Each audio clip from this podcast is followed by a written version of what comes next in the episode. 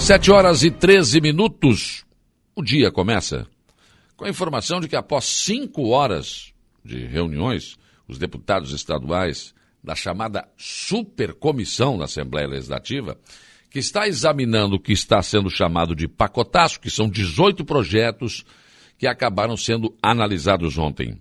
A única matéria derrubada, né, vetou o aumento salarial para a Defensoria Pública em Santa Catarina.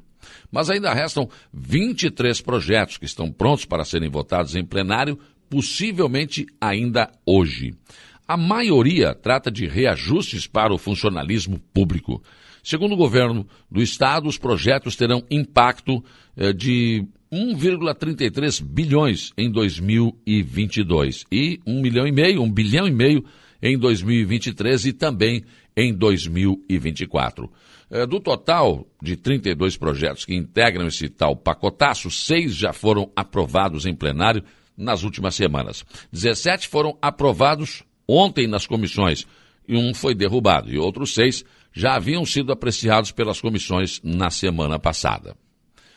Prefeito de Araranguá, César César, o vice Cristiano da Silva Costa Tano, juntamente com todo o secretariado da administração, farão hoje uma prestação de contas do primeiro ano de governo. O evento será no auditório Plínio Linhares do Center Shopping Araranguá, às dezenove horas e trinta minutos. Na noite de hoje, os contribuintes do município vão saber a quantas andam as contas da prefeitura, como está a arrecadação, bem como os investimentos que vêm sendo feitos em diversos setores da administração. Num primeiro momento, o, o do governo, a grande missão acabou sendo eh, terminar obras deixadas pela administração anterior e dar andamento a outras obras que haviam sido licitadas, mas que não haviam começado. Hoje, a administração atual já tem obras próprias iniciadas e anuncia vários investimentos para os próximos três anos. Na verdade, o prefeito César teve a sorte de estar prefeito exatamente no momento em que os cofres do governo do estado se abriram para a região sul. César também pavimentou um estreito relacionamento com o governador Carlos Moisés, o que vem rendendo bons frutos para a cidade. SAMAE de Araranguá acaba de encaminhar uma negociação para dar fim a uma dívida trabalhista da ordem de três milhões.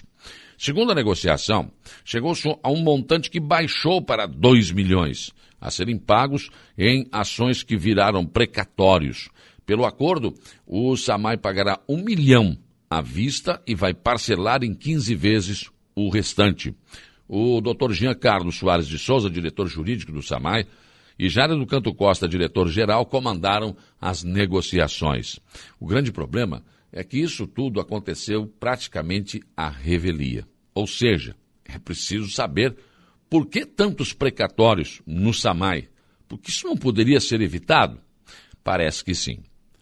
Secretaria de Saúde de Araranguá informa que as terceiras doses de vacina covid dezenove serão aplicadas com intervalo de quatro meses.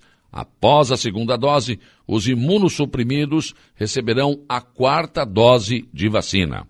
Conforme nota técnica, o Ministério da Saúde informa que a partir de ontem, vinte de dezembro, né, as vacinas serão aplicadas da seguinte forma. Para as gestantes, intervalo continua de cinco meses para a dose de reforço. Os imunossuprimidos vão receber a quarta dose, que será reforço. Os maiores de dezoito anos vão receber uma dose de reforço, com quatro meses de intervalo. Quem já fez Janssen, reforço também será de Janssen, com dois meses após a dose única. Hoje também tem vacinação Covid em Araranguá. Será daqui a pouco, das oito às doze, das treze e trinta às dezesseis horas, no Salão da Igreja Matriz, bem no centro da cidade. Público-alvo, segunda dose de Pfizer, agendadas até o dia vinte de dezembro, e amanhã, quarta-feira, haverá vacinação, segunda dose de Janssen. A Secretaria de Saúde ainda não definiu o horário nem o local, que em breve a assessoria de comunicação deverá repassar essa informação. Mas hoje também tem vacinação Covid no Balneário Arroio do Silva. Público-alvo, primeira dose, pessoas com doze anos ou mais, segunda dose Pfizer, agendadas até o dia vinte e três de dezembro, e segunda dose Janssen. Dose de reforço, pessoas com dezoito anos ou mais que já tenham completado cinco meses da segunda dose E a vacinação no Arroio do Silva, você sabe, é na Unidade Básica de Saúde Paulo Lupim, o posto central. Já começou às sete horas da manhã e vai até às treze horas. Ainda sobre saúde, Balneário Arroio do Silva viveu ontem um dia de comemorações. Pela manhã, foi inaugurado um ambulatório de saúde mental denominado Natalício João Alves. Com a realização da obra, esse ambulatório passa a ter uma sede própria, um ambiente novo com uma estrutura adequada para atender os pacientes.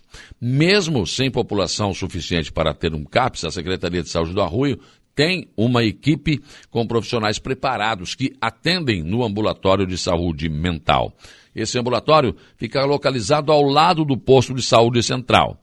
E o prefeito Evandro Scaini salienta que neste local são realizados quase dezenove mil atendimentos por ano.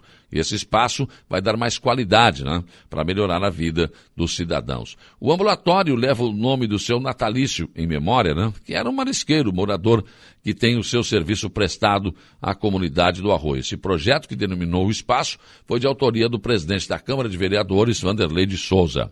A esposa do homenageado, dona Dalva, e os filhos e netos marcaram presença na inauguração. Nessa obra foram investidos duzentos e cinco mil e oitocentos reais, sendo duzentos mil de emenda da deputada federal Giovanna de Sá, do P S D B, que também prestigiou a inauguração.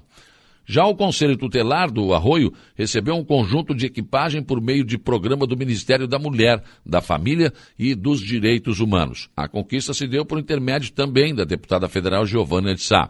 Na oportunidade foi realizada a entrega também de um carro zero quilômetro, cinco computadores e uma geladeira.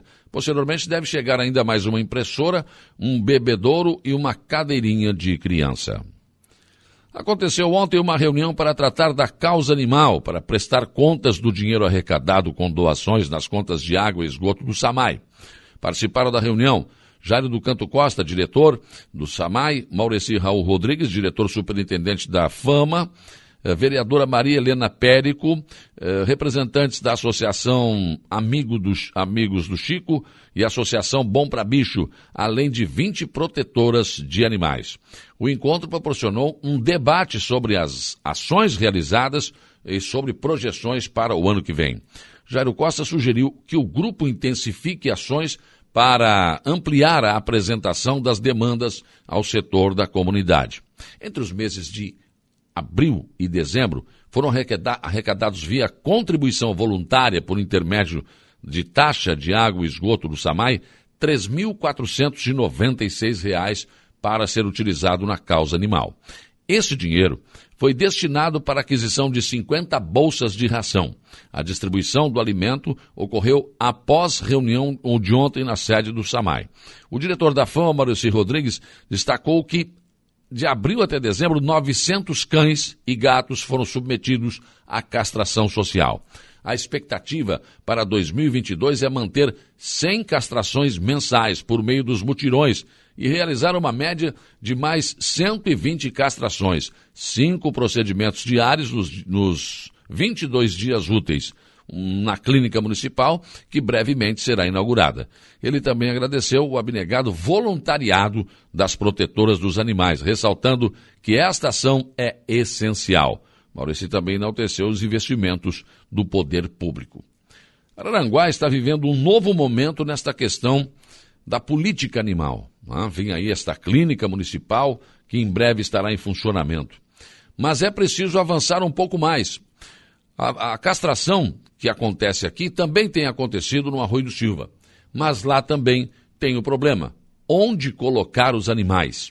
Eles hoje estão nas ruas, mas será que podem continuar onde estão? Será que não é melhor colocá-los em um local, talvez um canil municipal? Ah, mas isso demanda dinheiro, enfim, mas é um investimento, é preciso pensar nisso, né? É preciso avançar um pouco mais. Esses animais nas ruas, eles também acabam causando algum tipo de infortúnio para as pessoas, né? Daqui a pouco, a nossa praça vai estar tomada de animais. E aí, como será para as crianças brincarem? Se eu quiser passear com o meu pet, não vou poder. Enfim, nós temos que pensar. Mas, antes de tomar qualquer atitude, evidentemente, discutir, como foi discutido ontem, a causa animal, para que não se tome nenhuma atitude precipitada e que pode, né, evidentemente, ter o revés que acaba sempre vindo. Pensem nisso, enquanto lhes desejo um bom dia.